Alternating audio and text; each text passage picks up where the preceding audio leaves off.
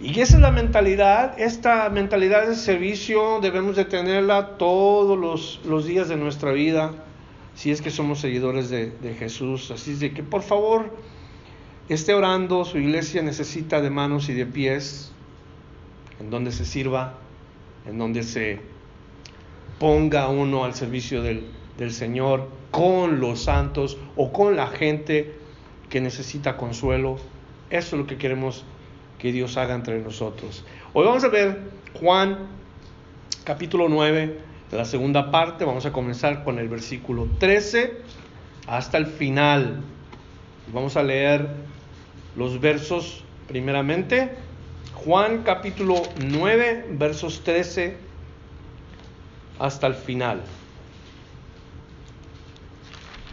Que son solamente algunos 30 versículos. ¿Aguantan o no aguantan? Llevaron ante los fariseos al que antes era ciego, porque el día en que Jesús hizo lodo y le abrió los ojos era sábado.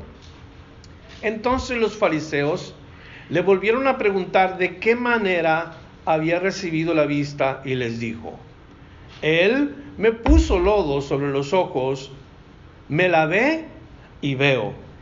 Entonces algunos de los fariseos decían, este hombre no es de Dios porque no guarda el sábado. Pero otros decían, ¿cómo puede un hombre pecador hacer tales señales? Había una división entre ellos y entonces volvieron a hablar al ciego, ¿qué dices tú de él? Puesto que te abrió los ojos? Y él dijo, que es profeta. Los judíos pues no creían que él había sido ciego y que había recibido la vista hasta que llamaron a los padres del que había recibido la vista y le preguntaron diciendo, ¿es este su hijo? El que ustedes dicen que nació ciego. ¿Cómo pues ve ahora? Respondieron sus padres y dijeron, Sabemos que este es nuestro hijo y que nació ciego, pero cómo ve ahora no sabemos. ¿O quién le ha abierto los ojos? Nosotros tampoco lo sabemos. Edad tiene, pregúntenle a él y él hablará por su cuenta. Sus padres dijeron esto porque tenían miedo de los judíos, porque ya los judíos habían acordado que si alguno confesaba que Jesús era el Cristo, fuera expulsado de la sinagoga. Y por esta razón dijeron sus padres, edad tiene, preguntarle a él. Así que por segunda vez llamaron al hombre que había sido ciego y dijeron, da gloria a Dios. Nosotros sabemos que este hombre es pecador. Entonces él respondió, si es pecador, no lo sé. Una cosa sé, que habiendo sido ciego, ahora veo. Luego le dijeron, ¿qué te hizo? ¿Cómo te abrió los ojos? Él les contestó, ya les dije y no escucharon, porque lo quieren oír otra vez. ¿Acaso quieren también ustedes hacerse sus discípulos? Entonces lo ultrajaron y le dijeron, tú eres discípulo de él, pero nosotros somos discípulos de Moisés. Nosotros sabemos que Dios ha hablado por Moisés, pero este no sabemos de dónde sea. Respondió el hombre y dijo, pues en esto sí tenemos una cosa maravillosa, que ustedes no sepan de dónde es y a mí me abrió los ojos. Sabemos que Dios no oye a los pecadores, pero si alguien es temeroso de Dios y hace su voluntad, a ese oye. Desde la eternidad nunca se oyó que alguien abriera los ojos de uno que había nacido ciego. Si éste no procediera de Dios, no podría hacer nada. Él le contestaron diciendo, tú naciste sumido en pecado y tú quieres enseñarnos a nosotros y le echaron fuera. Jesús oyó que lo habían echado fuera y cuando lo halló le dijo, ¿crees tú en el Hijo del Hombre? Él respondió y dijo, Señor, ¿quién es para que yo crea en él? Jesús le dijo, lo has visto y el que habla contigo, él es y dijo, creo Señor, y le adoró. Y Jesús dijo, para juicio yo he venido a este mundo, para que vean los que no ven y los que ven sean hechos ciegos. Al oír esto, algunos de los fariseos que estaban con él le dijeron, ¿acaso somos nosotros también ciegos?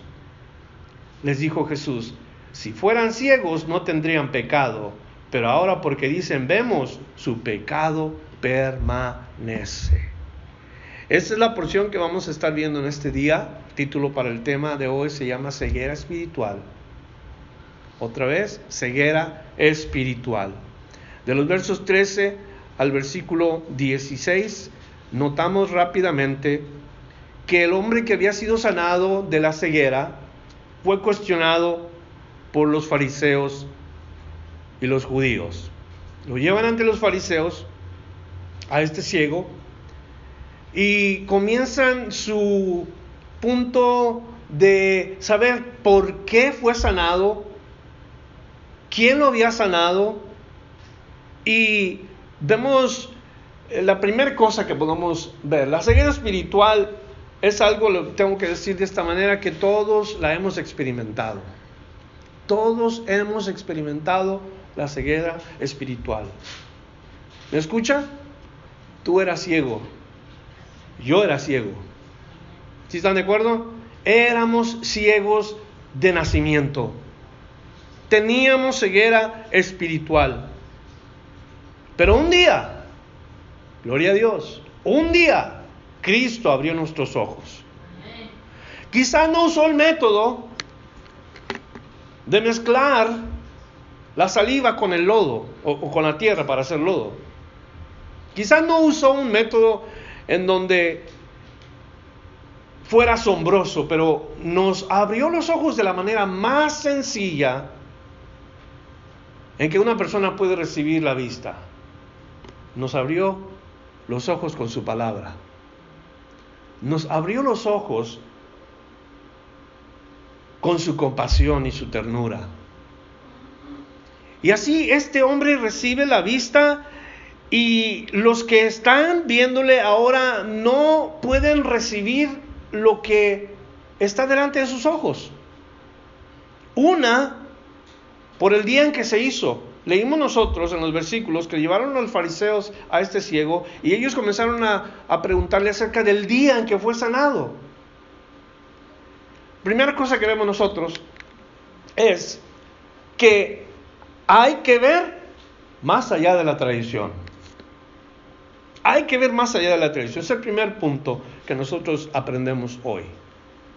Era día de reposo. Nosotros leímos en la traducción que yo tengo el día sábado. Bueno, el día sábado no es una traducción adecuada porque la palabra es sabbat, día de reposo, eso es lo que significa. No era en día sábado, era el séptimo día para los judíos día de reposo. Entonces ellos tenían una tradición o, se habían hecho de una tradición, porque el día de, reposo, séptimo día para ellos de cada semana, tenían una mentalidad ya cerca de ese día. De acuerdo a la palabra de Dios en Éxodo 20, versículo 10, apunte la nota, mas el séptimo día es de reposo para Jehová tu Dios, no hagas en él obra alguna, y esa es la cosa que ellos se comenzaron a enfocar, no hagas en ellos obra alguna, tú, ni tu hijo, ni tu hija, ni tu siervo, ni tu criada, ni tu bestia, ni tu extranjero que esté dentro de tus puertas. Palabra que ellos habían recibido. Ellos argumentan, este hombre hizo con su saliva lodo y te los untó en la cara. Ellos consideraron esto una obra, un trabajo. Y para ellos eso era quebrar sus tradiciones. Y no pudieron ver más allá de lo que venían siendo sus tradiciones. En el capítulo 31 y el versículo 13 de Éxodo se nos dice que los hijos de Israel tenían una responsabilidad de enseñarle esto a sus hijos. Y ahí dice, tú hablarás a los hijos de Israel diciendo, en verdad vosotros guardaréis mis días de reposo, porque es señal entre mí y vosotros por vuestras generaciones para que sepáis que yo soy Jehová, que os santifico. Es el día que Dios estableció única particularmente para la nación judía, para que ellos guardaran ese día, o sea que tuvieran en cuenta ese día. Guardar el día significaba honrar ese día. Pero había situaciones en la vida que la vida sigue normal. Todos los días de la vida hay situaciones de necesidad. Todos los días de nuestra vida tenemos cuestiones en las cuales tenemos que hacer algo. Comer es trabajo, ¿verdad? Empleamos nuestras facultades para, para, tomar los alimentos y es un trabajo porque hay que preparar los alimentos, hay que eh, ingerir los alimentos, eh, y está la digestión de los alimentos y está el desecho de los alimentos. Todo esto es un trabajo para el cuerpo. ¿Cuántos están conmigo? ¿Cuántos saben que así funciona esto? Entonces, eh, los judíos cayeron en un, en un sistema religioso tradicional en donde ellos ya no podían ir más allá. Y si de veras queremos ver, tenemos que ver por encima de las tradiciones. Escúchame lo que estamos aquí porque todos tenemos el trasfondo religioso, todos venimos de, un de cualquier religión que vengas tú, venimos de un trasfondo religioso que tiene tradiciones. En donde hay tradiciones, entonces si nos atoramos en las tradiciones no vamos a poder ver más allá de lo que Dios quiere que veamos. Por culpa de las tradiciones que tanto defendemos. En Deuteronomio capítulo 5, versículo 14, versículos 13, vamos a ver si encontramos no, Deuteronomio, Deuteronomio 5, versículos 15, nos dice la palabra de Dios, 14 y 15. Mas al séptimo día, el reposo a Jehová tu Dios ninguna obra harás tú, ni tu hijo, ni tu hija, ni tu siervo, ni tu sierva, ni tu buey, ni tu asno, ni ningún animal tuyo, ni el extranjero que está dentro de tus puertas, para que descanse tu siervo y tu sierva como tú. Acuérdate que fuiste siervo en tierra de Egipto y que Jehová te sacó de allá con mano fuerte y brazo extendido, por lo cual tu Dios Jehová te ha mandado que guardes el día de reposo. Y, y todo eso estaba en ellos bien marcado. Eran personas que, respetaban bien este, e, esta enseñanza. Entonces los judíos cayeron en esa idea. Nadie podía hacer nada.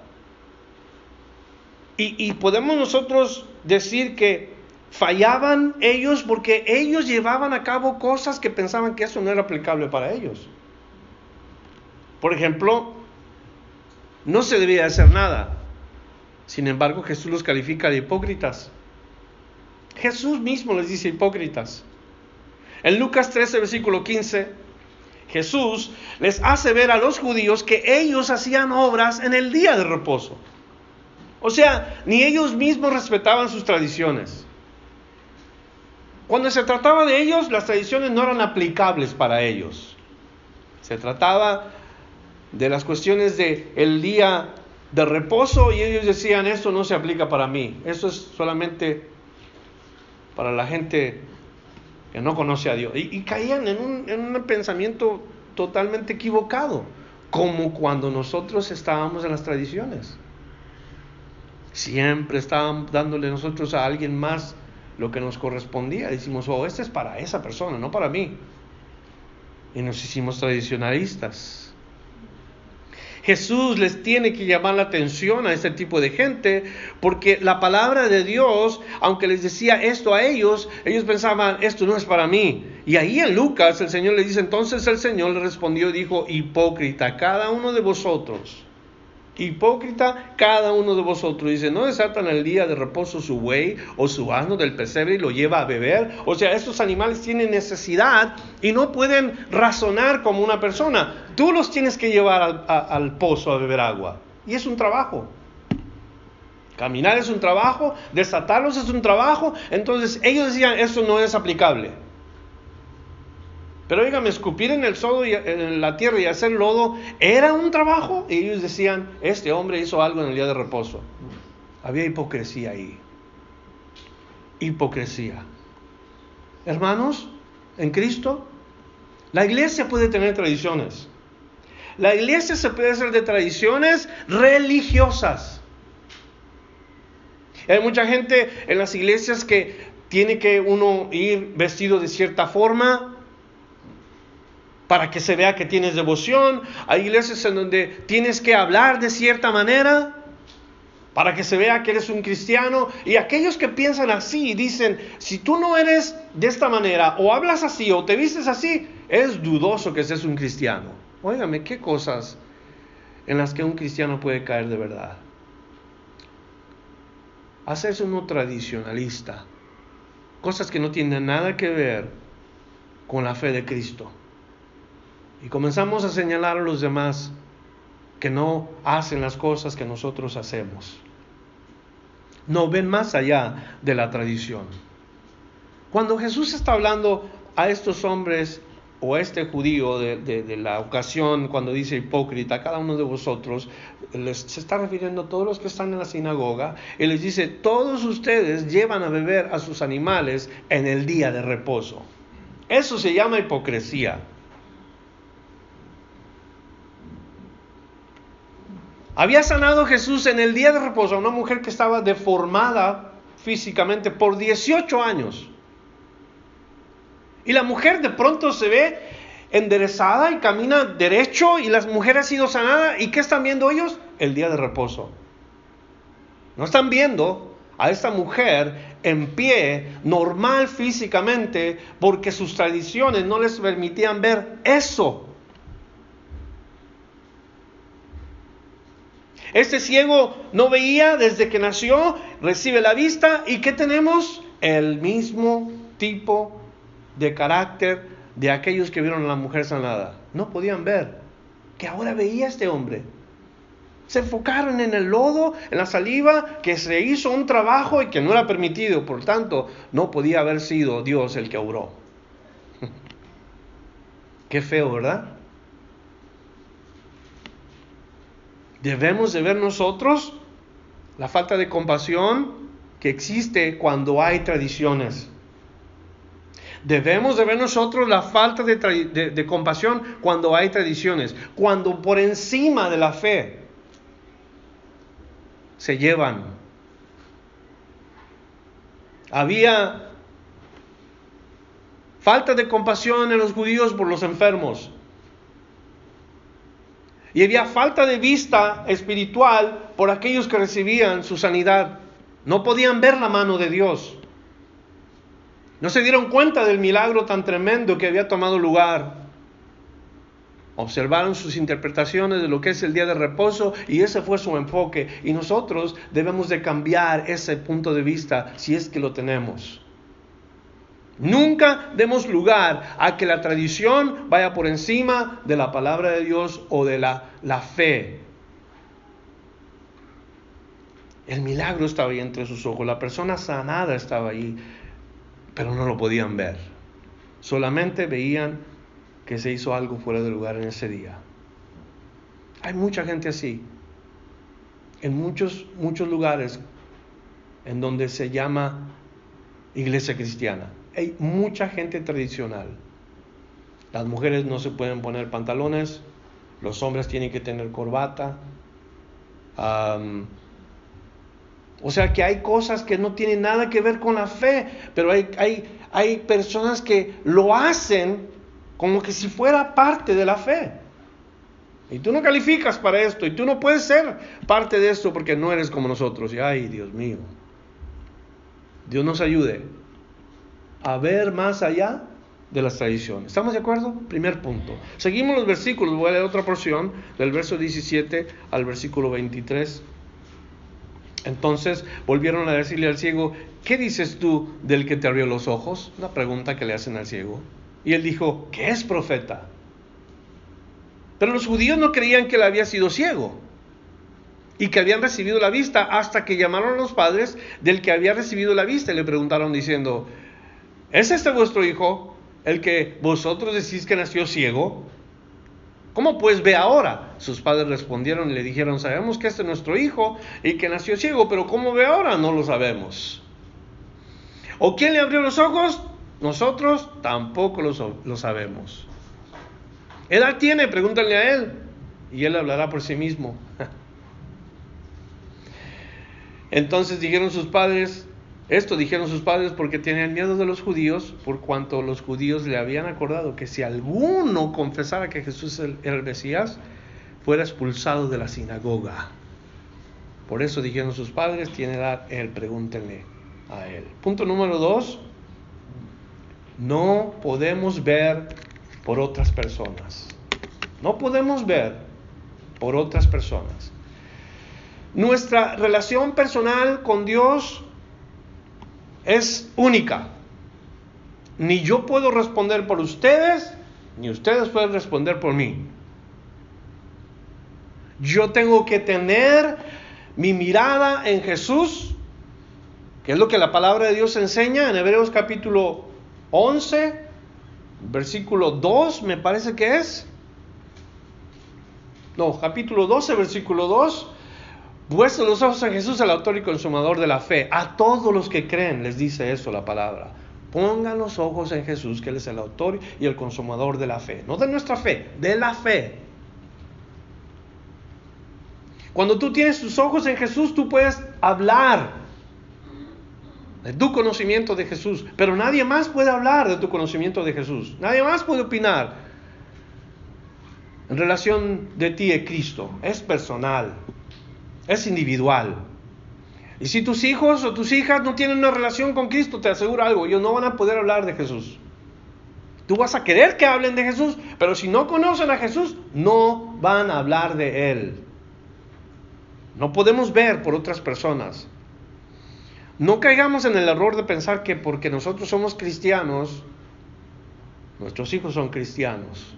Este es el punto que yo quiero compartirles hoy. No podemos ver por otras personas. Apréndelo, por favor. Casi todas las personas que conocen a Jesús personalmente tienen la libertad de hablar de Él. ¿Están de acuerdo o no? Voy a repetir eso. Casi todas las personas que conocen a Jesús personalmente tienen la libertad de hablar de Él. ¿Cuándo? Cuando se les presenta la oportunidad. Es muy raro que una persona que tiene la convicción de Jesús que, sabe quién es Jesús, tiene una relación personal con Jesús, se le pase la oportunidad de hablar de él a esa persona. Pero cuando no se tiene conocimiento de Jesús, por más que te digan, dime de Jesús, háblame de Jesús, platícame algo de él, la gente no podrá. Y luego más todavía porque cuando uno testifica equivocadamente de Jesús por no conocerle personalmente, pensamos que alguien más nos puede ayudar. En el caso de este ciego, él no conocía a Jesús. Él sabía que alguien lo sanó, pero no sabía quién era Jesús. Y vienen los padres como que si los padres pudieran hablar en favor de los hijos cuando ya son grandes. Y no. No podemos ver por otras personas.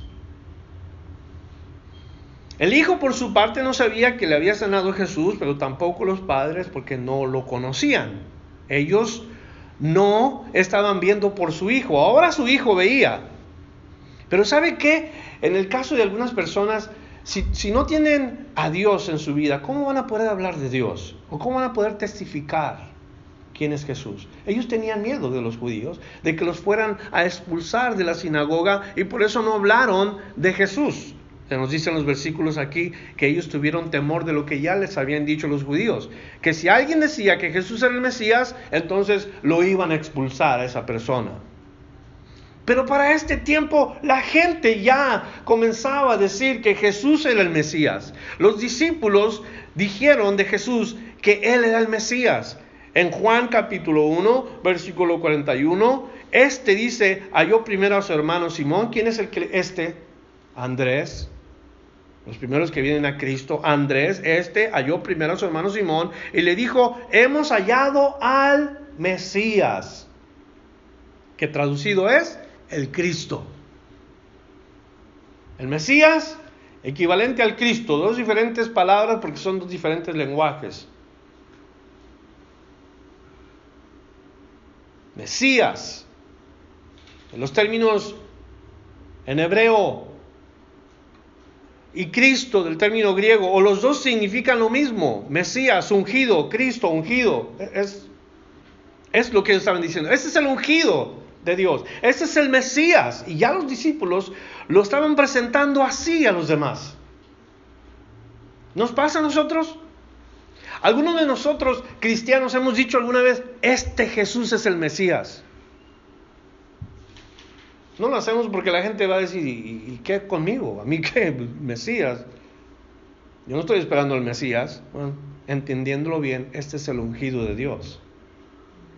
¿Se acuerdan con la mujer samaritana? Jesús estaba hablando con esta mujer y ella quería saber acerca de quién era el Mesías. Ella decía, ya sabemos que un día el Mesías va a venir. Juan 4, verso 42, y decían a la mujer, al final de la historia nos dice que decían a la mujer, ya no creemos solamente por tu dicho, porque cuando ella supo quién era Jesús, salió a su tierra y comenzó a decirle a toda la gente que había encontrado al Mesías. Pero ellos dicen, ya no creemos solamente por tu dicho, porque nosotros mismos hemos oído y sabemos que verdaderamente este es el Salvador del mundo, el Cristo. Y la fama de Jesús, el título de Jesús, del Cristo, del Mesías, que solamente le pertenece a Él, cuando dicen amén? ¿No? Le pertenece a Cristo, Jesús solamente. Ahora, la razón del por qué estos no hablaron de Jesús, porque su conocimiento no era personal. Y porque no tenían, por cierto, la ayuda del Espíritu de Dios. Porque si un cristiano va a testificar de Jesús, es porque el Espíritu de Dios lo ha movido a que testifique de Dios. No es de nosotros testificar de Jesús, es del Espíritu Santo testificar de Jesús. Y en Hechos capítulo 1, versículo 8, ahí Jesús les dice, ¿cuándo es que va a poder un hombre o una mujer testificar de quién es Jesús? Voy a usar un ejemplo, repetida, repetidas veces aquí, el ejemplo de Pablo, el apóstol, Saulo de Tarso, quien se convirtió en un cristiano de convicción.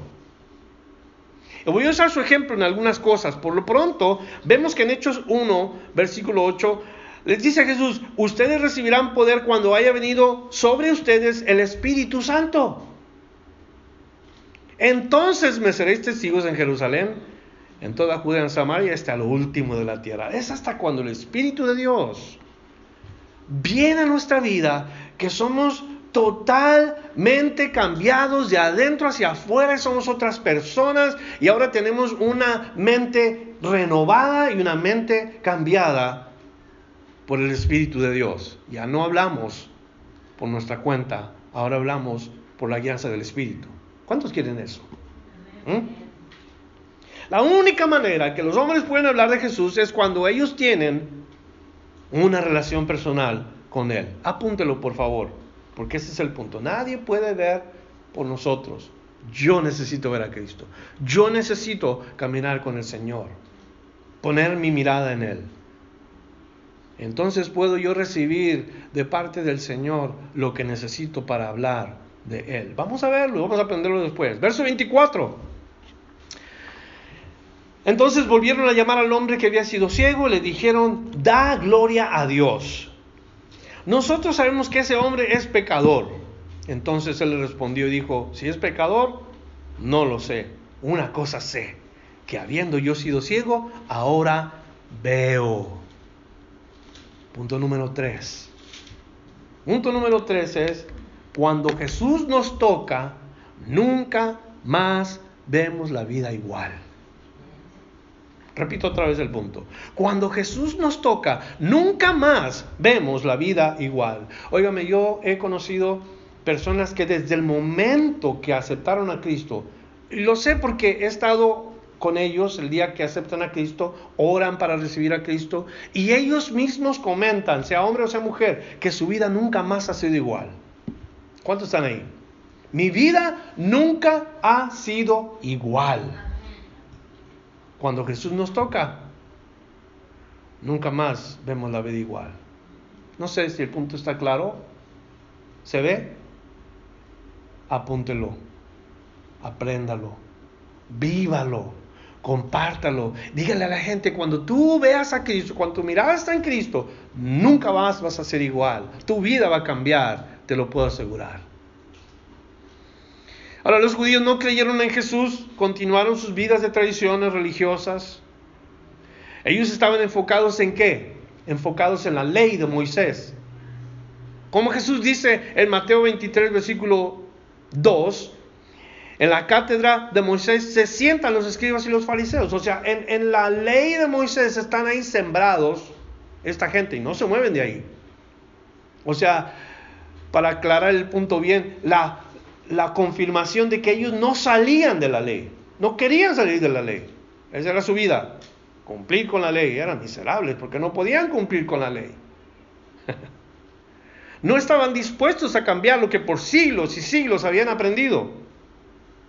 Entonces no podían cambiar a menos de que salieran del túnel religioso de, donde ellos se encontraban, porque normalmente es lo que pasa con la gente. Es por lo que mucha gente no cambia sus vidas, porque no salen del túnel religioso en donde están metidos. No aprenden la palabra de Dios, continúan con los términos de la religión y con las tradiciones de la religión, pero cuando uno ve a Jesús, como este ciego, la vida es cambiada.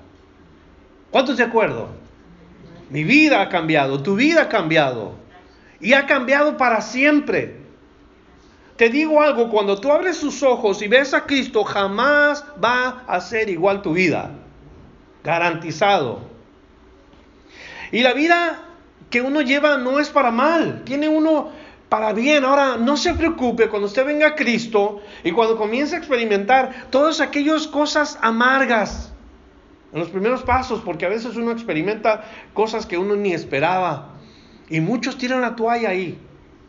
Cuando la semilla se sembró y cuando apenas está creciendo la planta, vienen otras cosas que quieren ahogar la planta y vienen otras cosas que no dejan crecer. Entonces muchos dicen, ahí nos vemos. Yo no pensé que venir a Cristo me iba a ir tan mal. Y se enfocan en solamente las cosas materiales y se enfocan en las cuestiones de la salud y todo esto. Y cuando no nos va muy bien pensamos que el Señor nos ha abandonado. Y no es así. No es así.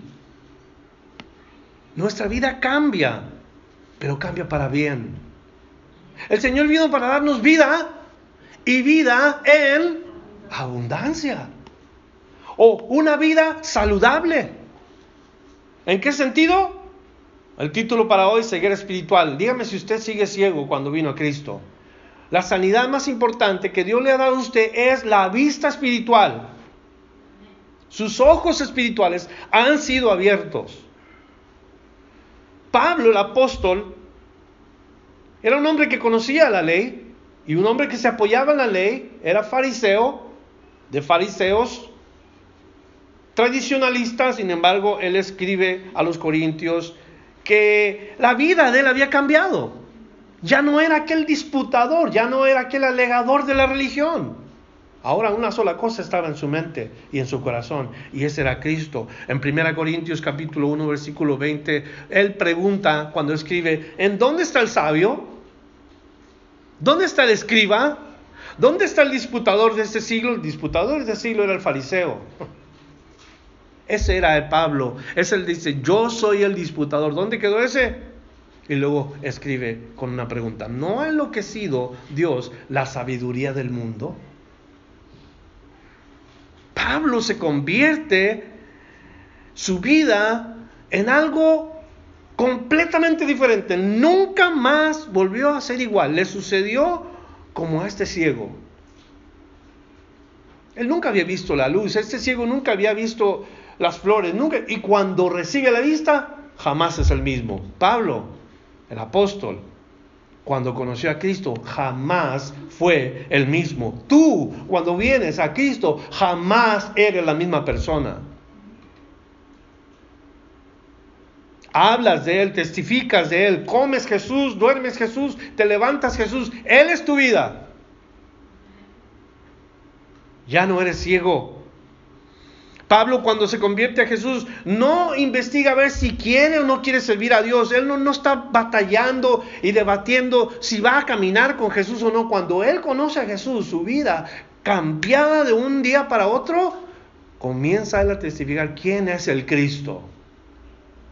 Hechos capítulo 9, versos 1 al 20. Lee la historia del apóstol Pablo cuando se convierte y date cuenta lo que pasa con él. El momento que él se encuentra con Jesús, pasa algo radical en su vida. Es más, le da una lección Dios, pero bien buena a Pablo, porque él pensaba que veía con ojos de fariseo las cosas bien. Él tenía un celo por Dios y veía las cosas que él pensaba, eso es correcto, pero Dios le dice, no. Comienza a ir contra la iglesia de Cristo y Jesús le dice, ¿por qué me persigues, Pablo? Saulo. Le hace ver que va en contra de la corriente. Le está diciendo, estás yendo en contra de la voluntad de Dios. Tú piensas que sirves a Dios, pero estás yendo en contra de la voluntad de Dios. Entonces, ¿qué hace Dios? El Señor Jesús le dice qué es lo que tiene que hacer. Y por tres días no ve. Saulo de Tarso. Tres días no puede ver. Tres días no puede comer. Tres días no puede hacer nada. Está siendo humillado por Dios porque Dios lo quiere cambiar. Dios lo quiere usar. Hasta el día que le dice, Saulo, un hombre llamado Ananías va a ir y va a orar por ti y vas a recobrar la vista.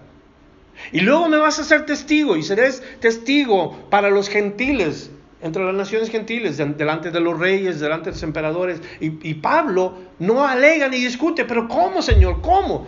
No, simple, sencillamente, Pablo recibe la vista cuando este hombre ora y Dios le dice exactamente qué es lo que tiene que hacer. Y al día siguiente, después de que recobra la vista, sale a predicar el Evangelio.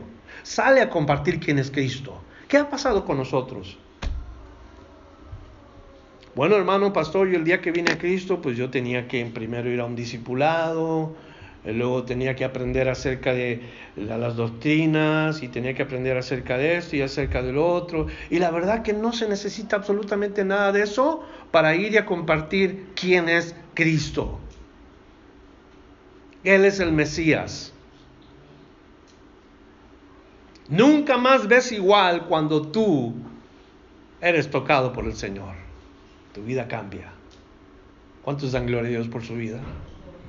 ¿Cuántos entienden y saben que la vida cambiada fue por la gracia de Dios? ¿Cuántos quieren regresar a la vida pasada? Yo no. Yo sé lo que es la vida sin Cristo, pero gloria a Dios porque con Cristo ahora tengo plenitud de vida. Vida en abundancia. No soy el mismo. Yo Veo cristianos que hacen lo mismo que la gente incrédula, hablan igual que la gente incrédula y me pregunto, Señor, pero ¿cómo? ¿Cómo un cristiano puede seguir igual como si no pasara nada? ¿Cómo un cristiano puede tener la libertad de ir y sentarse en, una mesa donde hay incrédulos que están hablando fuera de lugar y estar a gusto? ¿Cómo un cristiano puede decir, eh, aquí estoy, eh, sírvame una y está participando con gente que no es del Cristo hablando mal, tomando vino o tomando cerveza en un ambiente que no es sano ni santo, y ahí está el cristiano que dice que conoce a Cristo. Cuando yo vine a Cristo, venía huyendo de ese tipo de vida. Él les dijo a la, a la gente que me conoce, sean familiares o sea quien sea, les digo, yo vine de la vida del pecado y no quiero regresar allí. Y, cuando yo veo esto en algunos cristianos me da tristeza en mi corazón. Que de ahí nos saca Cristo para no regresar. ¿Comprenden? No sé cómo pueden decir que tienen libertad de hacer estas cosas. Para mí, y quizás me equivoque yo, Dios me va a reprender a mí, pero para mí eso se llama libertinaje, que no glorifica a Dios. Regresando al ciego, les contesta lo que es la verdad. Él dice, yo solo sé una, una cosa, antes era ciego, pero ahora veo. Hombre, nunca más fue el mismo. Jamás vio la luz tan bella, jamás vio los rostros de las personas tan diferentes, tan variados. Ahora ve y aunque no sabe quién es Jesús todavía, solo sabe que es una cosa verdadera. Ahora sí puede ver. Ese es su testimonio. Cambió su vida. Gloria a Dios. Gloria al Señor. Que podemos nosotros también decir, ahora podemos ver. Verso 26. Le volvieron a decir, ¿qué te hizo? ¿Cómo te abrió los ojos? Y él respondió, ya os lo he dicho y no, habéis querido oír. ¿Por qué lo quieres oír otra vez? ¿Quieren también vosotros ser sus discípulos? En otras palabras, este hombre ya está concluyendo algo. están tan interesados en Jesús que quieren oír otra vez la historia. Está bonita, ¿verdad? La historia. Yo era ciego, ahora veo. Claro que es interesante, pero no era eso. Y luego le dijeron en el versículo 28 y le injuriaron, o sea, le maldijeron. Para los judíos la peor maldición que podían haberle dicho eres un gentil, porque usted sabía que los judíos no tienen maldiciones como el resto de las personas. Las peores cosas que ellos pueden decir es perro, que es gentil, pero no tienen las maldiciones que nosotros conocemos en español o en inglés. Ellos decirle a una persona perro, le injuriaron, pudieron haber usado ese término, y luego le dicen, tú eres discípulo de él, pero nosotros discípulos de Moisés. El enfoque para ellos, nuevamente, ¿dónde era? La ley. Nosotros seguimos la ley. Nosotros sabemos que Dios ha hablado a Moisés, pero respecto a ese no sabemos de dónde sea. Fíjese lo que responde el ciego en el verso 30. Respondió el hombre y les dijo, pues esto es lo maravilloso. Y puedo ver el rostro de ese hombre yo, así con una sonrisa de oreja a oreja. Esto está suave. Que ustedes no sepan de dónde sea este hombre. Que a mí me ha abierto los ojos. O sea, la sugerencia o la presuposición que le está dando el ciego es que ustedes deben de saber quién es de Dios y quién no es de Dios. Ustedes deben saber, tienen que saber quiénes son aquellos que sirven a Dios y quiénes no sirven a Dios. Pero pobrecitos, fariseos tradicionales que no podían ver más allá de eso.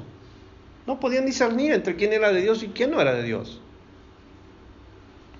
Les da una lección entonces este ciego y les dice, sabemos, en el versículo 31, que Dios no oye a los pecadores, pero si alguno es temeroso de Dios y hace su voluntad, a ese oye. Desde el principio no se ha oído decir que alguno abriese los ojos de uno que nació ciego. Si éste no viniera de Dios, nada podía hacer. Punto número cuatro. Los que ven, dígalo conmigo,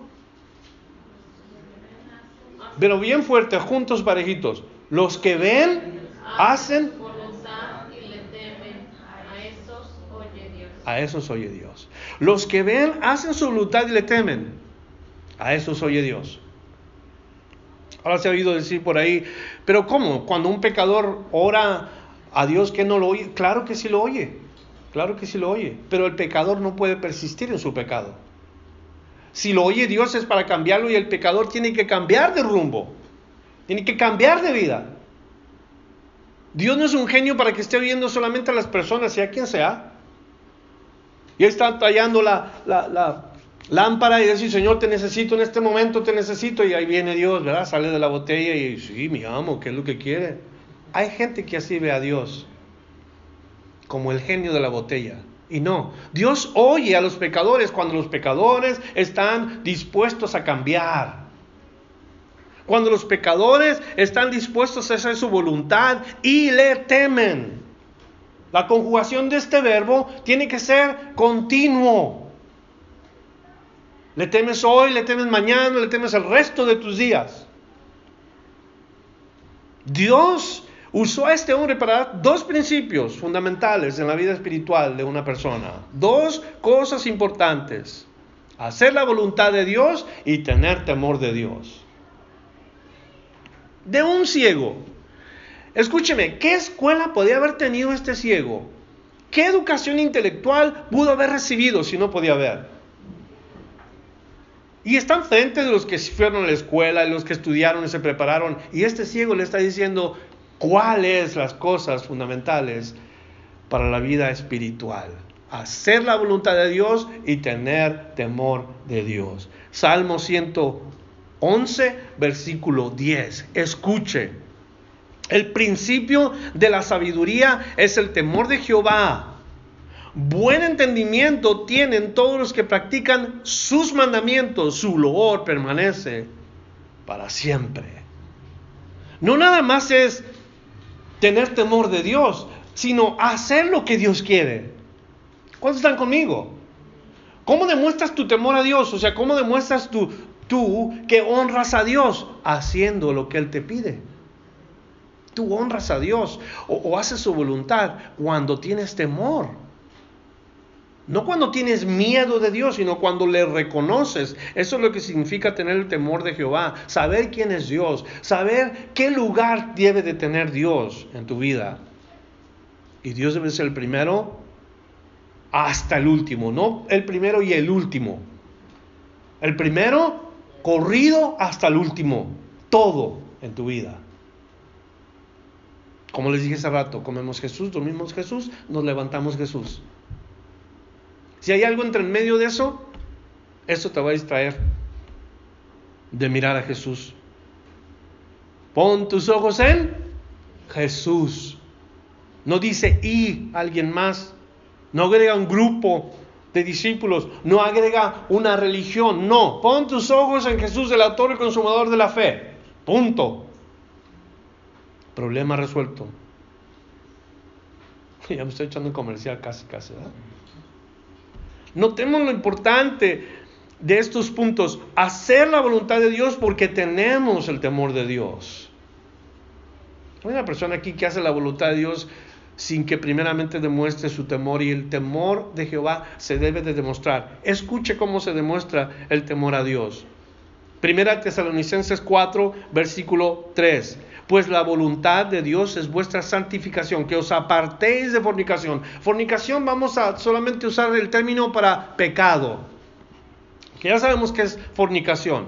Esa es la voluntad de Dios y ahí se demuestra la voluntad de Dios en una persona, cuando se aparta uno del pecado. ¿Está conmigo? Primera Tesalonicenses capítulo 5 versículo 18. ¿Cómo demostramos nosotros cuando tenemos temor de Dios, dice la palabra de Dios en este versículo. Primera Tesalonicenses 5:18, da gracias en todo, porque esta es la voluntad de Dios para con vosotros en Cristo Jesús. Hacer algo al respecto. Dar gracias a Dios. Primera de Pedro 2:15.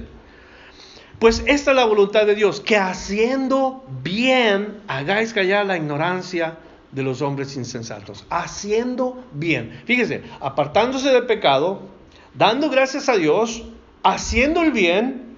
Y hay una más que yo quiero que usted escriba. Primera de Pedro 4.2.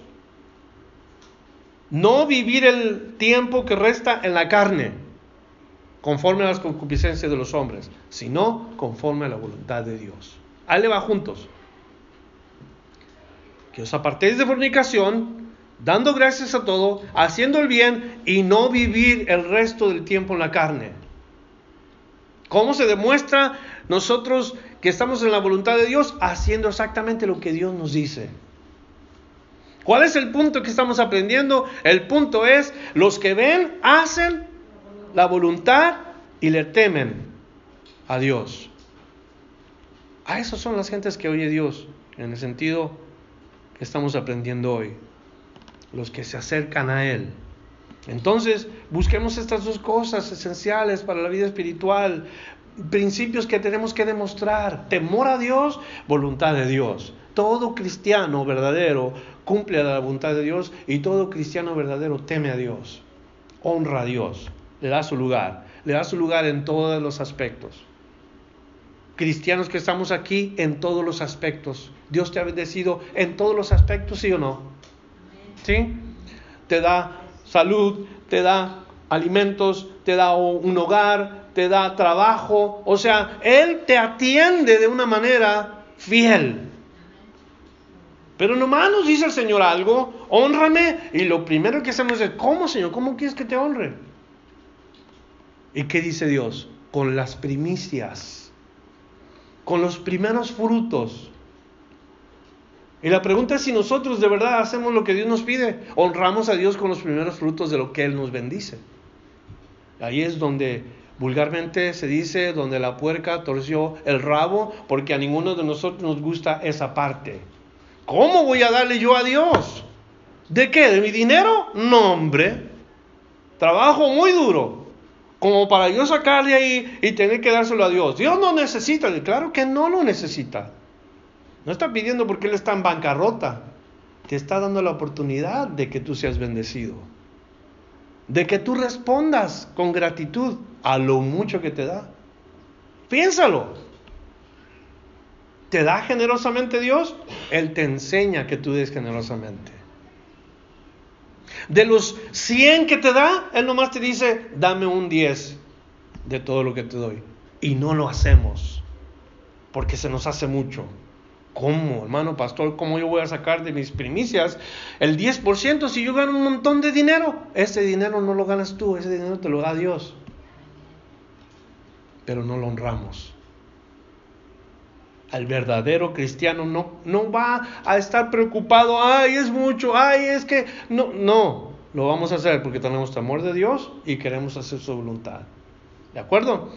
Verso 34 respondieron y le dijeron, tú naciste del todo en pecado y nos enseñas a nosotros. Pregunta y luego lo expulsan. Y es muy común la respuesta religiosa, ¿no le parece? La gente religiosa siempre se enoja. Enojan a su, corazón, enojan su mente y luego tratan a las personas fuera del lugar. Ese no es el espíritu de Dios. Cuando se trata a una persona con crueldad, no es el espíritu de Dios. Y no podían decir ellos que tenían el espíritu de Dios y que ellos servían a Dios, porque nunca podemos responder de esta manera si tenemos el espíritu de Dios. La gente religiosa responde con enojos y maltratos, pero el cristiano lleno del espíritu de Dios responde con amor Dios sabe cuando los supuestos líderes no están dispuestos a amar a la gente. Dios sabe que ese tipo de líderes no sirven en la iglesia o en las congregaciones. No están dispuestos a orar, no están dispuestos a escuchar, no es, nada. Los líderes nada más están ahí porque quieren el título. Como esta gente y cuando se les pregunta o se les dice algo, expulsan a las personas. Óigame, esa es una actitud fea. Correr a la gente. Yo no sé cuántos de ustedes fueron expulsados de la escuela. No le voy a preguntar que levante su mano porque no quiero avergonzarlo, pero, pero ha de ser una cosa seria. Yo recuerdo en la escuela, particularmente en la secundaria, expulsaban a los muchachos porque eran vagos. Y nomás oíamos que el maestro lo llamaba, de fulanito de tal, se requiere en la oficina, ya no lo volvíamos a ver. Al día siguiente iba la mamá con su hijo y la mamá pedía, imploraba y se iba la mamá con su hijo, porque cuando expulsan a un joven de una escuela es para siempre, no vuelve a regresar. Imagínense este pobre hombre expulsado del lugar de reunión con otros creyentes. ¿Qué sería si Dios nos expulsara a nosotros? ¿Pudiéramos regresar? ¿Somos de los que buscamos pleito en la iglesia? Dios nos puede expulsar. El director de la escuela nos puede expulsar. ¿Somos de los que andamos causando divisiones? Dios aborrece a aquellos que andan haciendo esto entre los creyentes. Lea Proverbios. Proverbios 6, creo que es el versículo 16 donde dice, seis cosas aborrece Jehová, aún siete abomina. Pues al revés. Es tremendo eso. Pero este hombre lo expulsan no porque es malo, lo expulsan porque él está testificando de algo que ellos no quieren oír. Últimos versos, 35 al 41. Jesús oyó que le habían expulsado y hallándole le dijo, ¿crees tú en el Hijo de Dios? Óigame qué pregunta. ¿Crees tú en el Hijo de Dios? O sea, en el ungido, que es uno de de las conclusiones acerca del término en el ungido de Dios, el Hijo de Dios. Respondió él y dijo, ¿quién es, Señor, para que crean él? Le dijo Jesús, pues le has visto y el que habla contigo, Él es. ¿Le has visto el día que te sanó? Y le estás oyendo el que habla contigo. Y él dijo, creo Señor. ¿Y qué dice el siguiente, la siguiente porción del verso? Y le, ¿no está leyendo conmigo? Le adoró. Y le adoró. Jesús dijo, para juicio he venido yo a este mundo para que los que no vean, ven, y los que ven sean cegados. Entonces algunos de los fariseos que estaban con él al oír esto le dijeron, ¿acaso nosotros somos también ciegos? Y Jesús le respondió, si fueras ciegos no tendrías pecado, mas ahora, porque decís, vemos, vuestro pecado permanece. Último punto para aprender es el siguiente. Ese es el último punto. El resultado de ver a Jesús con fe, ¿cuál es? La adoración. El resultado de ver a Jesús con fe es la adoración. Mire lo que sucede a este hombre que era ciego. Jesús lo encuentra desechado por los hombres. Lo corrieron.